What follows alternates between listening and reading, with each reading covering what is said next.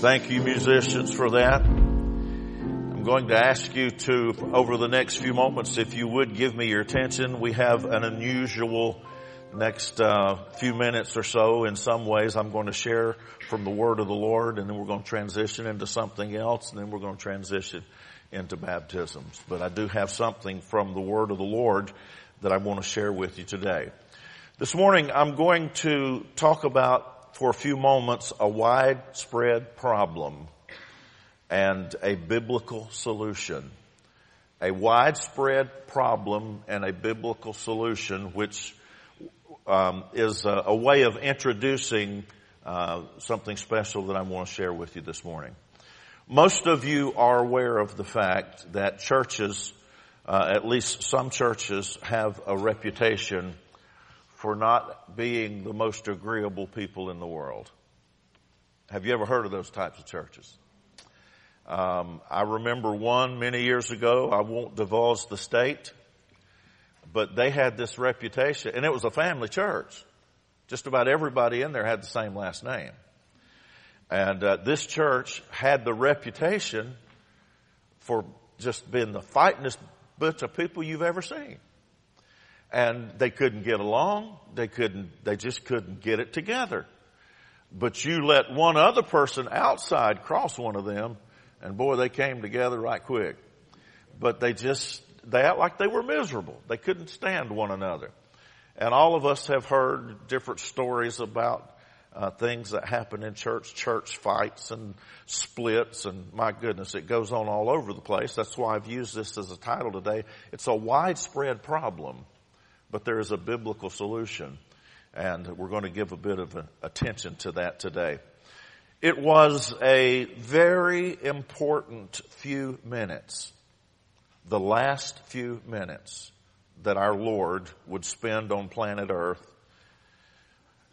It was the last few minutes that he would be here for a long, long, long time. He was about to ascend into heaven he gathered his disciples together and he began to share with them some things that were very important. Now Jesus knew he was about to ascend into heaven. It didn't catch him off guard and he wasn't surprised. So before he ascended into heaven, and what we mean when we say that is he was standing there in front of them one moment, speaking to them, and all of a sudden he just lifted up and disappeared into the clouds and ascended to heaven according to the Bible.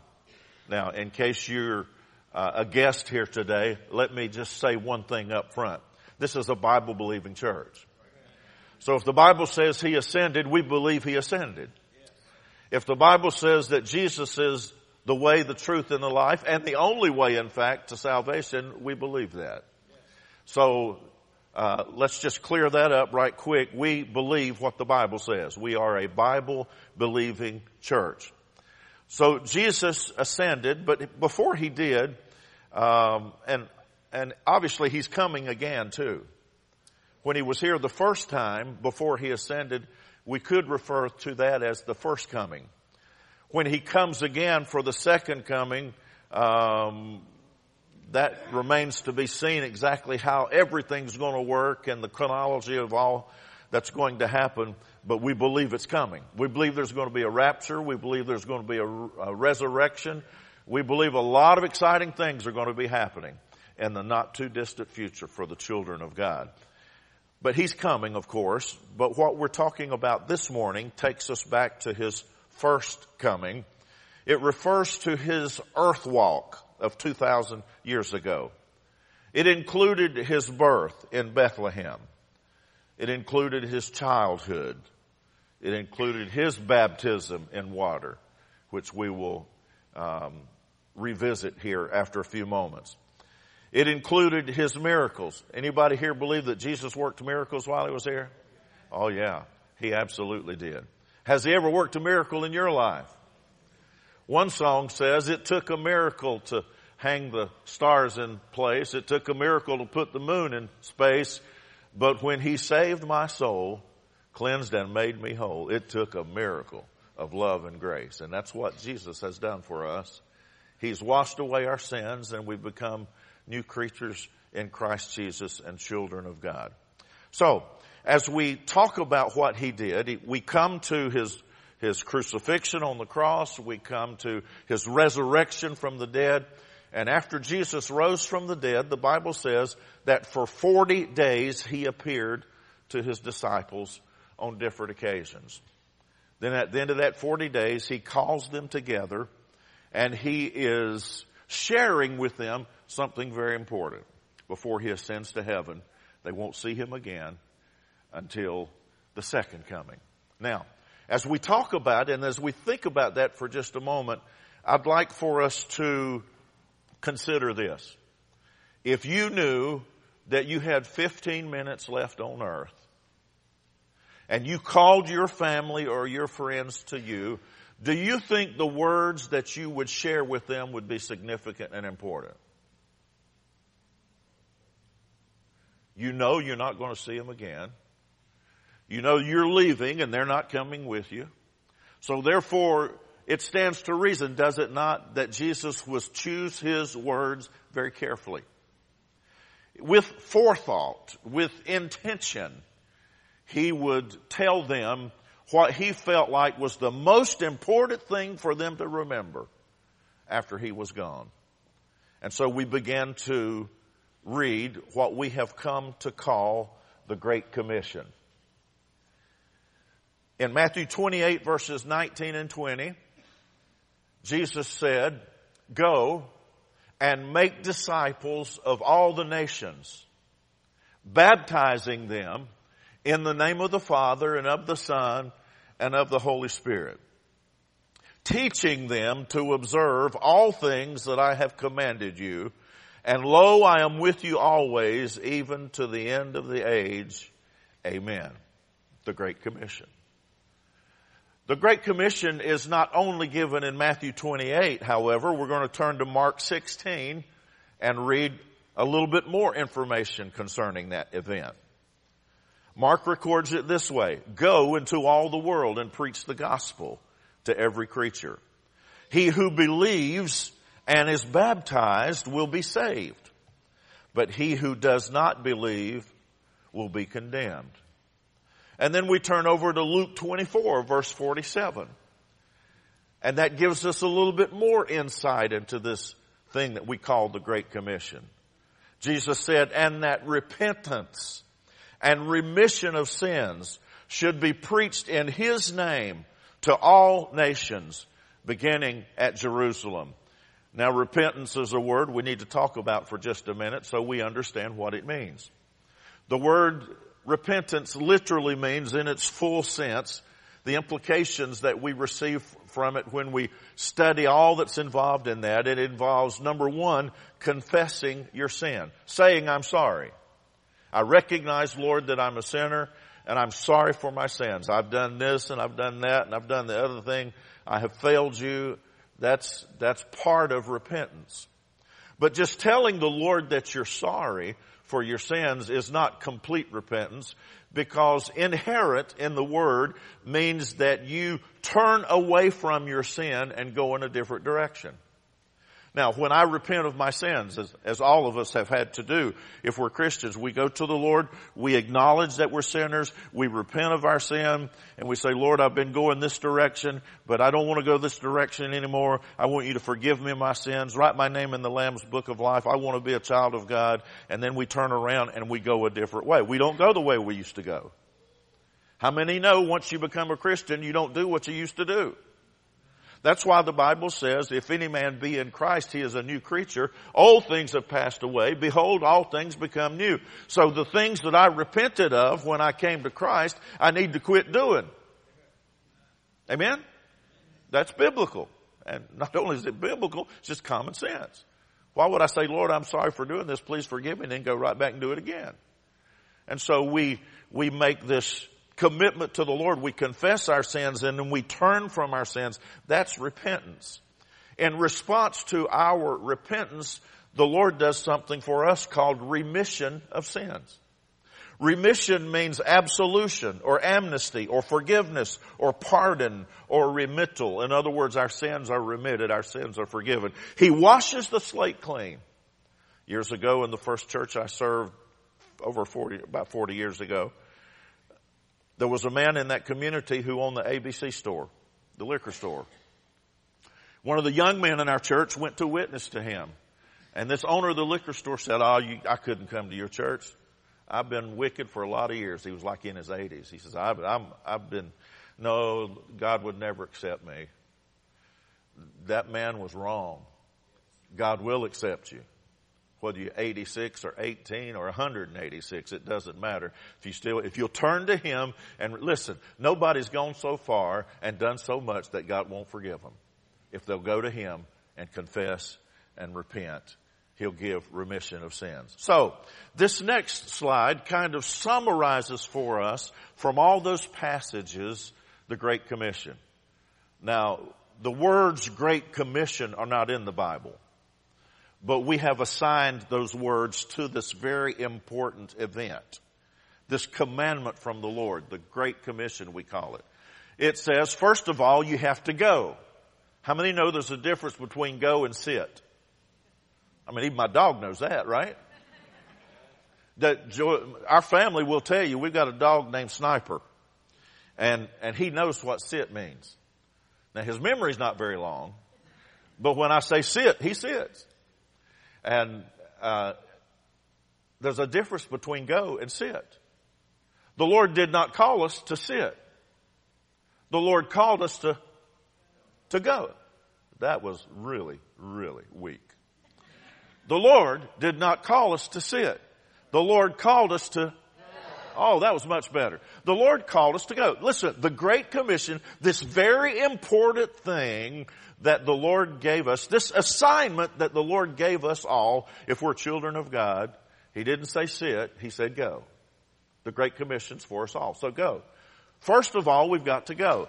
And as we go, we, we preach the gospel. We proclaim the good news. Listen to what the Lord did for me.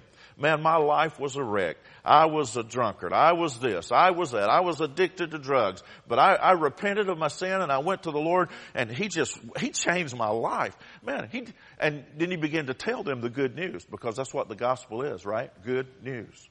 That's what the word gospel means. So you begin to share the gospel with them. You tell people how the Lord has changed your life. Tell them how you have peace in your soul and joy in your heart.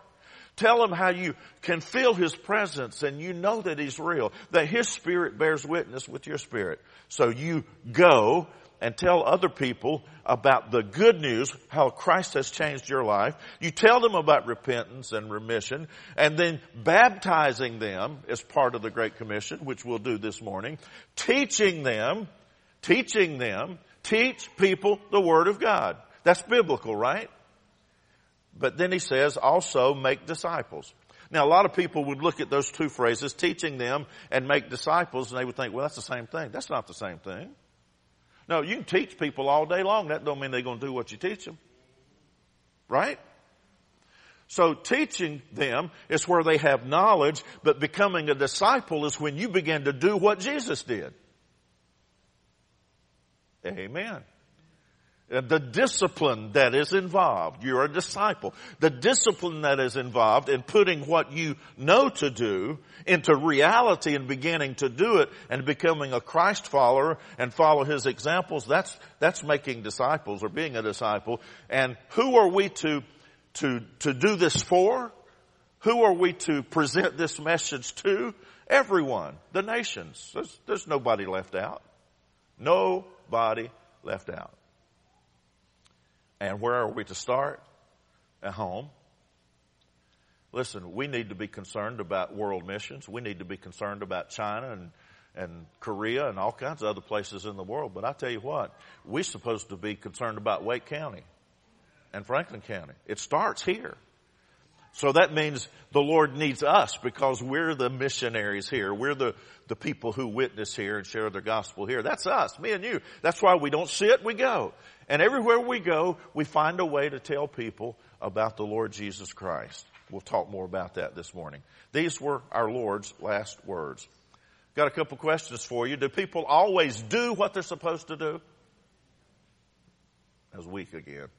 Do people always do what they're supposed to do? Do people always remember what they're supposed to do? if you're like me, sometimes you forget. I remember when I was growing up and my dad sitting over here and mom, dad was pastor and my dad used to, my, he's told me once, he's told me I know a hundred times, probably a thousand times. He'd say, I believe your memory's this long. You remember telling me that? He forgot. No. I've been told that, but you know what? I wasn't all that different from most of you.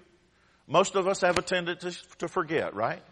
So even though we know, sometimes we need to re- be reminded. So there is a hindrance, there is a hindrance to evangelism that I want to address this morning, and we see it very clearly pictured for us in scripture. They remembered, these disciples remembered for a while, the priorities that Jesus had laid out for them. And, and you know what? They experienced great success. Did they not? Think with me. Acts chapter 1. In Acts chapter 1, the Bible says there were 120 gathered in the upper room. Wow. Most of the time we read about 12. And there's 120 in the upper room.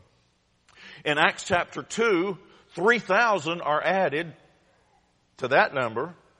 And then the Bible says the Lord added to the church daily, such as those who were being saved. In Acts chapter 4, there was another 5,000 added. I call that church growth, folks. And then in Acts chapter 5, the Bible says that the Lord added to the Lord daily. People were being added. It was just, it was just routine. But then we get to Acts chapter 6, and all I can say is, uh oh. Could you say uh oh? There's a problem. You've heard that phrase, Houston. We got a problem. Well, we get to Acts chapter 6 and listen to what the Bible says. Now in those days, when the number of the disciples was multiplying, there arose a complaint. Oh, I can't believe it. Somebody in church complained. Imagine that. There arose a complaint against the Hebrews by the Hellenists or the Greeks because their widows were neglected in the daily distribution. Well, I'm not going to spend a lot of time with this, but let me just, let me just kind of embellish it. Well, not embellish it. Let me unpack it a little bit. Something was happen, something was happening in that church that a certain part of the church didn't like. So they began to complain. Well, you tell me what happens. When one group starts complaining about the other group, then what happens? Oh yeah, an eye for an eye. then they just turn right back when they start complaining. Well, that creates a climate of complaining. Am I right? It's like it's contagious. It's like it just grows. It, it begins to infiltrate the whole body. So what happened was things began to get get kind of problematic there. The, the unity was kind of not there anymore. And things weren't going as smoothly as they used to go. So what happens is the twelve summoned the multitude of the disciples and said, it's not desirable that we should leave the word of God and serve. We don't have time to, to deal with this stuff. So they chose deacons to bring the people together and, and to work out some of these things and get people back out on the right track. Because I'm going to tell you one thing, you can't be a complainer and be going at the same time and make any headway. That is true. I don't know who said that. You gotta have, listen, you gotta have your heart in the right place when you're going and sharing the gospel with people if we're going to be effective. Amen?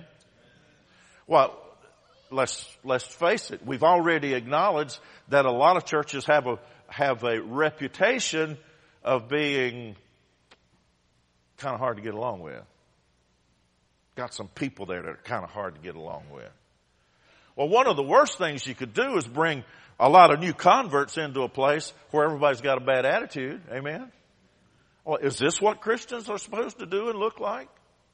That's why the Bible tells us that we're to be we're to be very careful. The Bible says in Psalm 133, I think it is, how beautiful and how pleasant it is for brethren to dwell together in what? In unity. It's good to be in a place where people are getting along. Nobody wants to be in a place where everybody's fighting unless it was that place in Las Vegas last night. That's where a big fight was held last night, in case you all don't know. That's okay in Las Vegas. but That's not good in a church. Amen? And so what, what I want you to see is the Lord had given these people a great commission. Things were going great. Look, 120 to 3,000 plus 5,000 people kept being added. Things were going great until they hit this snag in chapter 6. And what you read in chapter 6 is some complaining. We might say some belly aching. A biblical word is murmuring. You know what? We don't think murmuring's that big a deal. The Lord called it sin. If you don't believe me, go back to Numbers 13 and read that and look what God did to a group of people who were murmuring against him and Moses and Aaron. So what we have here is this, this smooth sailing, this, this climate of growth. Something happened. It was being affected by the complaining one group against another group. Now what I want you to notice is the apostles came together and said, we got to do something about this. This can't, this, we can't abide this. This has got to be fixed. So they got the deacons together to address the situation so that they could themselves could be given to ministry of the word and keep preaching and praying and ministering to people. And so the Bible says in verse 7, after that act was taken care of, then the word God, then the word of God spread and the number of the disciples multiplied greatly in Jerusalem and a great many of the priests were obedient to the faith. They were doing great. Then they had complaining it kind of put a hiatus on the growth of the church because of some of the things that were being said and what people were doing. But they got that worked out. And then the Bible says, then the word of God spread and the number of the disciples multiplied greatly in Jerusalem. So no, people don't always do what they're supposed to do. Sometimes they don't always remember what they're supposed to do. But we've read about this great growth that happened in the church and how that it was stopped, how that was halted and now they needed to fix the problem, get back to basics, and start growing again. When the focus of a Christian, whatever that focus is, when the focus of a Christian becomes something other than Jesus and His will, the results will be undesirable. In Acts chapter 6, complaining brought momentum to a standstill and it always will. Because there's a comfort zone there that people felt good with. They were just growing and growing and growing. Wait a minute now. They were growing and growing and growing. But they were also supposed to be going and going and going. What did Jesus do? He said, go into all the world and preach the gospel to every creature, beginning at home. Now, you read these first few chapters of, of the book of Acts and you think, well, all this happened in a couple of days. No, not in a couple of days. It, quite a bit of time had passed. And the church in Jerusalem had grown.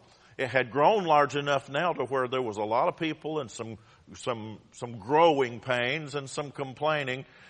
And what they needed to be doing was reaching out and evangelizing and telling people the gospel, but they were still stuck in Jerusalem.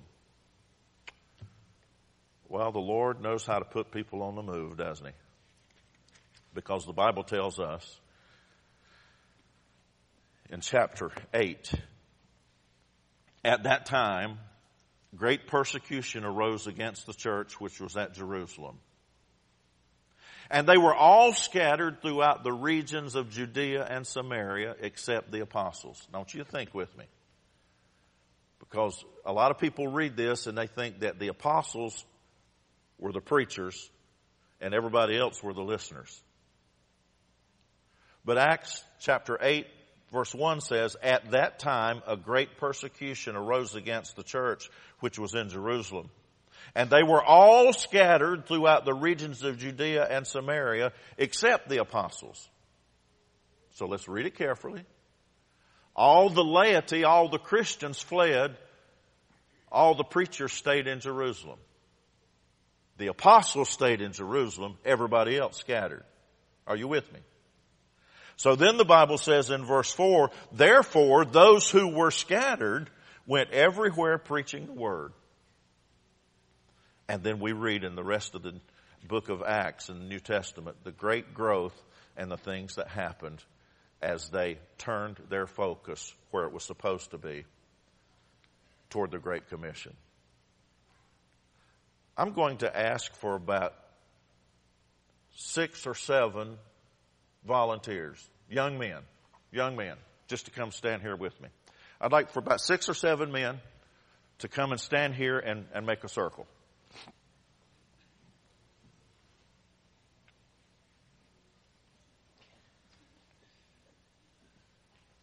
Dexter, would you join them? Harold, come on. Yeah, you're young. You're young. You're young. Now, what I'd like for you to all to do is make a circle.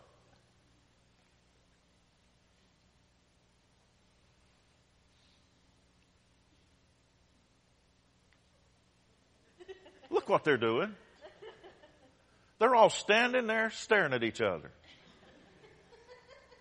Have you ever wondered why when you ask somebody to make a circle, that's what they do?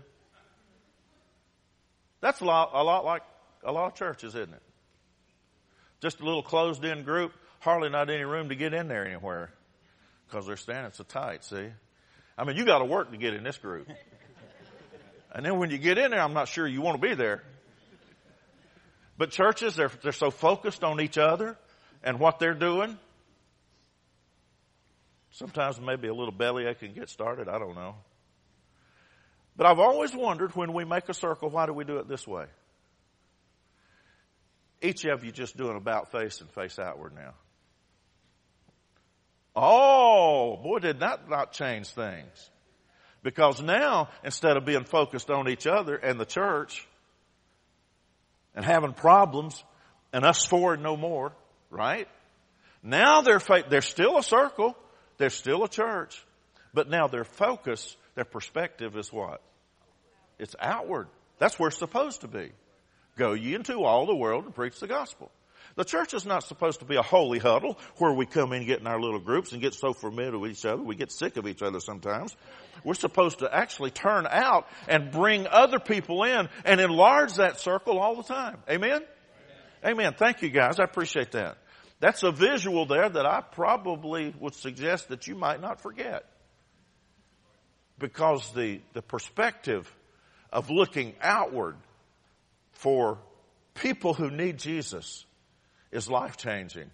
And it was extremely important according to our Lord. We must remain diligent to ensure that His priorities remain our priorities. Would you agree that the Lord saw it as a priority for us to go into all the world and preach the gospel for every creature? He, th- listen, he had just a few minutes left with his disciples. That's what he chose to talk about. It's important for us. But what's a killer to that? What will halt that? Probably quicker than anything is when Christians begin to turn and focus on each other. I'm going to tell you, we start focusing on each other too much, we're going to get hard to, hard to live with. Amen. Amen. Don't, don't any of you men say a word. Just sit there. Act like you didn't even hear this. But ladies, I know your husband sometimes gets on your last nerve. Now I know you love him but he sure can irritate you sometimes. Is that right? Come on, give me an amen. amen. now, you, you all see what I'm getting at? Even the people that are closest to us that we spend the most time with, sometimes they irritate us till we just about can't hardly stand no more. That's life. Could everybody say that's life? We got to get over it. You, you, can't hang on to stuff when you're in a, in a, if, if you hang on to stuff and won't let it go in a marriage, you're not going to be there long. So you have to let it go. It's that way in a church. You're not going to ever agree with everybody in a church.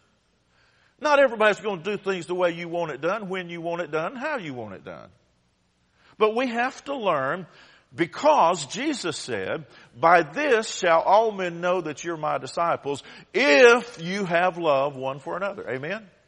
So we need to love each other and we need to be reaching out. And I'll tell you what, the more we reach out and the more people we win, the more people, some of them will be just like you and you'll be happy. I'll guarantee you there's nothing wrong with most churches that have a little problem with people getting along with each other. Nothing wrong with most churches that 50 new members wouldn't fix. Some new blood, some, some success doing what Jesus called us to do. Does that make sense? Because he told us to go and preach the gospel, win people. We look in the New Testament, we see great growth. Well, I'll ask this question Jesus said, go and make disciples, Matthew 28 verse 19, but how are we supposed to do that? How are we supposed to do that? And that's what I want to introduce to you now is something that, that we're very excited about. Let's highlight what's really important in our minds. Now, you know what? It's not, not the new car, the new house, or a bigger boat, and a lot of the things we give attention to. What's really important in life, there's some, some very basic things here life or death, heaven or hell. Is that important? Being saved or being lost? That's important. That's a big question. And when churches across America are paralyzed, like the churches or the church at Jerusalem was, they're, they're debating what color the carpet should be. Do you know I have known of churches that split over what color the carpet should be? If that's not the dumbest thing I ever heard of in my life. People dying and going to hell in the community and the church is splitting over what color the carpet is. Some people need to lighten up. Amen? And there's a thousand things we could name that cause people to get all perturbed and worked up and aggravated and have an attitude and complain. Murmuring, incidentally, which the Bible calls a sin. And the really important issue is being neglected. Yeah, there's a widespread problem, but there's a biblical solution. So as we transition just a bit, I'd like for you to give your attention, if you would, to this five minute video. As the lights are about to go down where we can see that, listen very carefully, if you would, to this five minute video.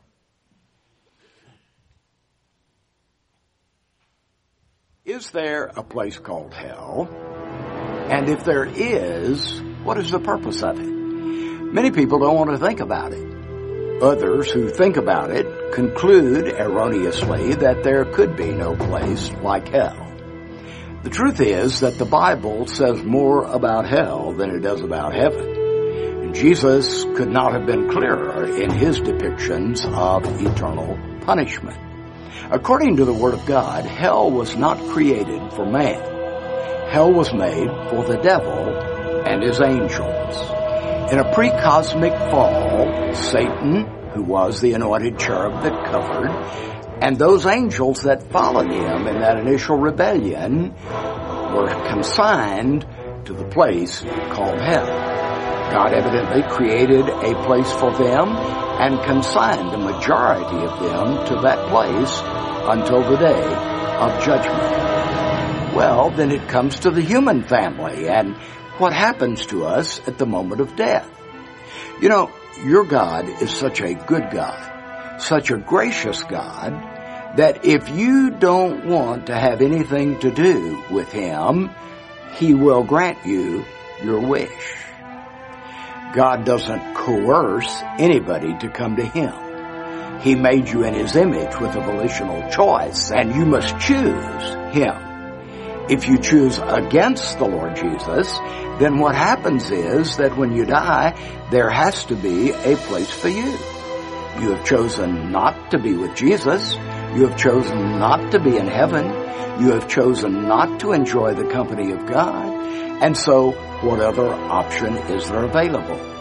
He created hell for the devil and his angels, but all of those who choose not to go to heaven choose by opposite choice to go to hell. And so it is that hell is a place of eternal retribution. Now, I don't want you to think, however, that the place called hell is the punishment itself for sin. The Bible says the wages of sin is hell? No. The wages of sin is death. Now, physical death is the separation of the spirit from the body. Spiritual death is the separation of the soul from God. What happens in hell is that forever a man or a woman is separated from the presence of God. Now think about that with me for just a moment. There is no human being walking the face of the globe today who is separated from the gracious mercies of God. As the Bible says, God causes it to rain on both the just and the unjust. The world brings forth fruitfully, and so we have plenty to eat and all kinds of other blessings come from God, including the most gracious of all the blessings of God, the forgiveness of sin in Jesus Christ our Lord. But if a man does not want to enjoy the benefits of God, then he may make that choice, and he is confined forever, according to the Bible, to a place of eternal rebellion called hell. Sometimes I deal with men a great deal, and one of them will say to me, Well, I don't want to go to heaven because all my friends are going to be in hell. Well, but you don't understand. In hell, it is a place of consummate selfishness. And as a matter of fact, your friends on earth won't be your friends in hell. There'll be no friends in hell. Every good thing is taken away in hell. It's not the fires of hell, as awful as those may be. It is the separation from God and from good that makes hell so awful. I don't believe that you want to go there. I believe that you want to experience even the greater blessings of God than those that you've experienced now. And I'm here to tell you today that there is a way to do that. Jesus said, him that comes to me I will never cast out. Jesus said, I am the way, the truth, and the life. No man comes to the Father except through me. So wherever you are today, whatever you may be doing, just stop what you're doing right now and call on the name of the Lord. Ask Him to forgive your sin, to come into your life and make you a new life and a new eternity, and He will do exactly that. You'll find other videos on truelife.org that can answer the questions that are dearest to your heart today. Not only that, but select Find a Church and put in your zip code and it will bring to your attention churches in your area where you would be welcome. And not only where you would be welcome, but where a pastor will take time with you and answer personally every question. Thank you for joining us today on TrueLife.org. Now, how many of you would agree with me that that was a very well done video on the subject of hell? Was it not? Uh, excellent. And, and he, you might would be, um, somewhat hesitant to get in a conversation with somebody about hell and try to explain it. Uh, but a video like that could really be a big help to most of us. So, um, this is part of a uh, TrueLife.org. Most most of you got a card today in your bulletin when you came in. You've already had a chance to look at that. You've noticed that on one side of that card it has New Life Church with our information.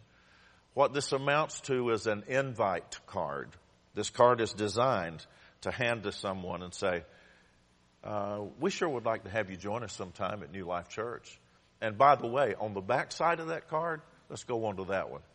On the back side of the card, there is a, a website where you can go get free answers on practically any subject that you can think of relative to the, the issues of our day. There, as you look on the back of the card, you've noticed probably that there are videos there having to do with um, um, abortion and gay marriage and uh, abuse Um, there's a wonderful video if you if you look on under abuse where Josh McDowell, many of you will recognize that name. Uh, he set out to prove that the Bible was just a hoax and ended up being converted and has become one of the greatest apologists of the Scripture in America. But J- Josh McDowell tells his story on one of these videos about abuse where he was raped as a little boy for years on a consistent basis and nobody would believe him. And he tells that story about how God worked in his heart and uh, helped him to get past that. Just a lot of, there's a, a, a video about Mormonism. Is Mormonism true? And you listen to these, on all these experts, you listen, on these videos, you listen to experts. I mean, solid, biblical, well-trained, articulate people who are explaining the answers to these questions. They are very well done. But the one on Mormonism, Mormonism, you go through this whole video. Many of them are 14, 18 inch, um, I'm thinking fishing here, 14, 18 inches, 14, 18 minutes long, and um, absolutely first quality. They are great videos. So what happens is you you give somebody a card, you invite them to church, ask them to join us sometime. You don't have to go any deeper than that, except to say on the back of the card, you'll see a website you can go get great biblical answers to all kinds of tough questions. And then say, God bless you, and walk away from them. You know what they'll do? A lot of times they'll take that home, they'll go to that website and start checking those videos out. And it will answer some of their questions. And then, uh, before we go any farther, um, Mo, if you'll take us to um, the other video with the pastor on it, and he's going to navigate the website. You'll see where he's going here. We have just a couple more that we need to take a look at, and then we're going to hasten on with our baptism. Ingredient number four is the one I'm speaking of. While you're there, go ahead and click. Well, we'll do we'll do find a church after this. Yeah, that's fine. Find a church. People, you put in your uh, your zip code or Wake Forest, North Carolina, and when you do that, um, click go, and the map comes up, and our church will show up there as a participating church. So when you click on our church, you'll see it right there on 401. Bingo, right there. When you click on that, uh, it comes up, our profile, name of our church. You click on that, and you see our church, our profile, our information, our service schedule, uh, all of that is right there. Now, if somebody is somewhere else in North Carolina or South Carolina or California, as far as that goes, visiting and somebody hands them a new life card and they go to, or hands them a card from their church and they go to our map searching, they're still going to find New Life Church on there. So it opens up a door for a lot of people to be directed to our church where they can call the pastor for a discussion, help with problems or whatever, and they can also review these videos. Okay, ingredient six, please. Excuse me, ingredient four. Here's a pastor testimonial about this um, program before we move on.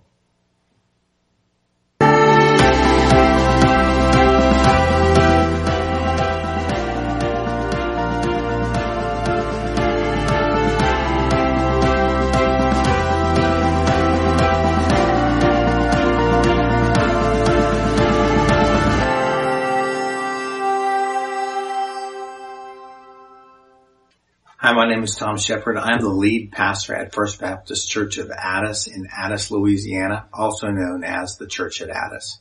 I'll tell you a quick story about how I met a guy by the name of Jesse Connors. Jesse, uh, in charge of TrueLife.org, was out marketing his product at a conference that I was attending, and I got to listen to him tell some other people about how these cards were utilized to be able to do evangelism within the church. I listened and I sat down at the conference. I flew back home and I prayed about it. And we were at a point in our church that we needed some growth and we needed some things to happen. At that time, we had about 195 members. I called TrueLife.org, got involved and got plugged in and started utilizing those cards. And let me tell you, two years later, with now over 600 members, what a great culture of evangelism that has been created here at this church. And I have TrueLife.org to thank for that uh, our guys can go out there with a card anywhere they are and simply say this to our people, and this is what we teach them. Hey, if you got an issue in life or a question you've ever wanted to know about the Bible and or religion or whatever it is in life, why don't you go to this website and check out this card and uh, take a look at it? And what has happened is a constant stream of people who are curious about those things coming into our church. Relationships being built where it has taken me hours and hours and hours of discipleship time to try to get these guys to, to grasp the concepts of building these relationships. It's become a simple thing and simply handing a card and saying, Hey, check this out if you got five minutes. And when they do, the results are fantastic. I can't tell you how great it is to be a part of something that is affecting the entire world with the gospel of Jesus Christ. You need to check it out. I promise you you'll have great results. God bless you and have a great day.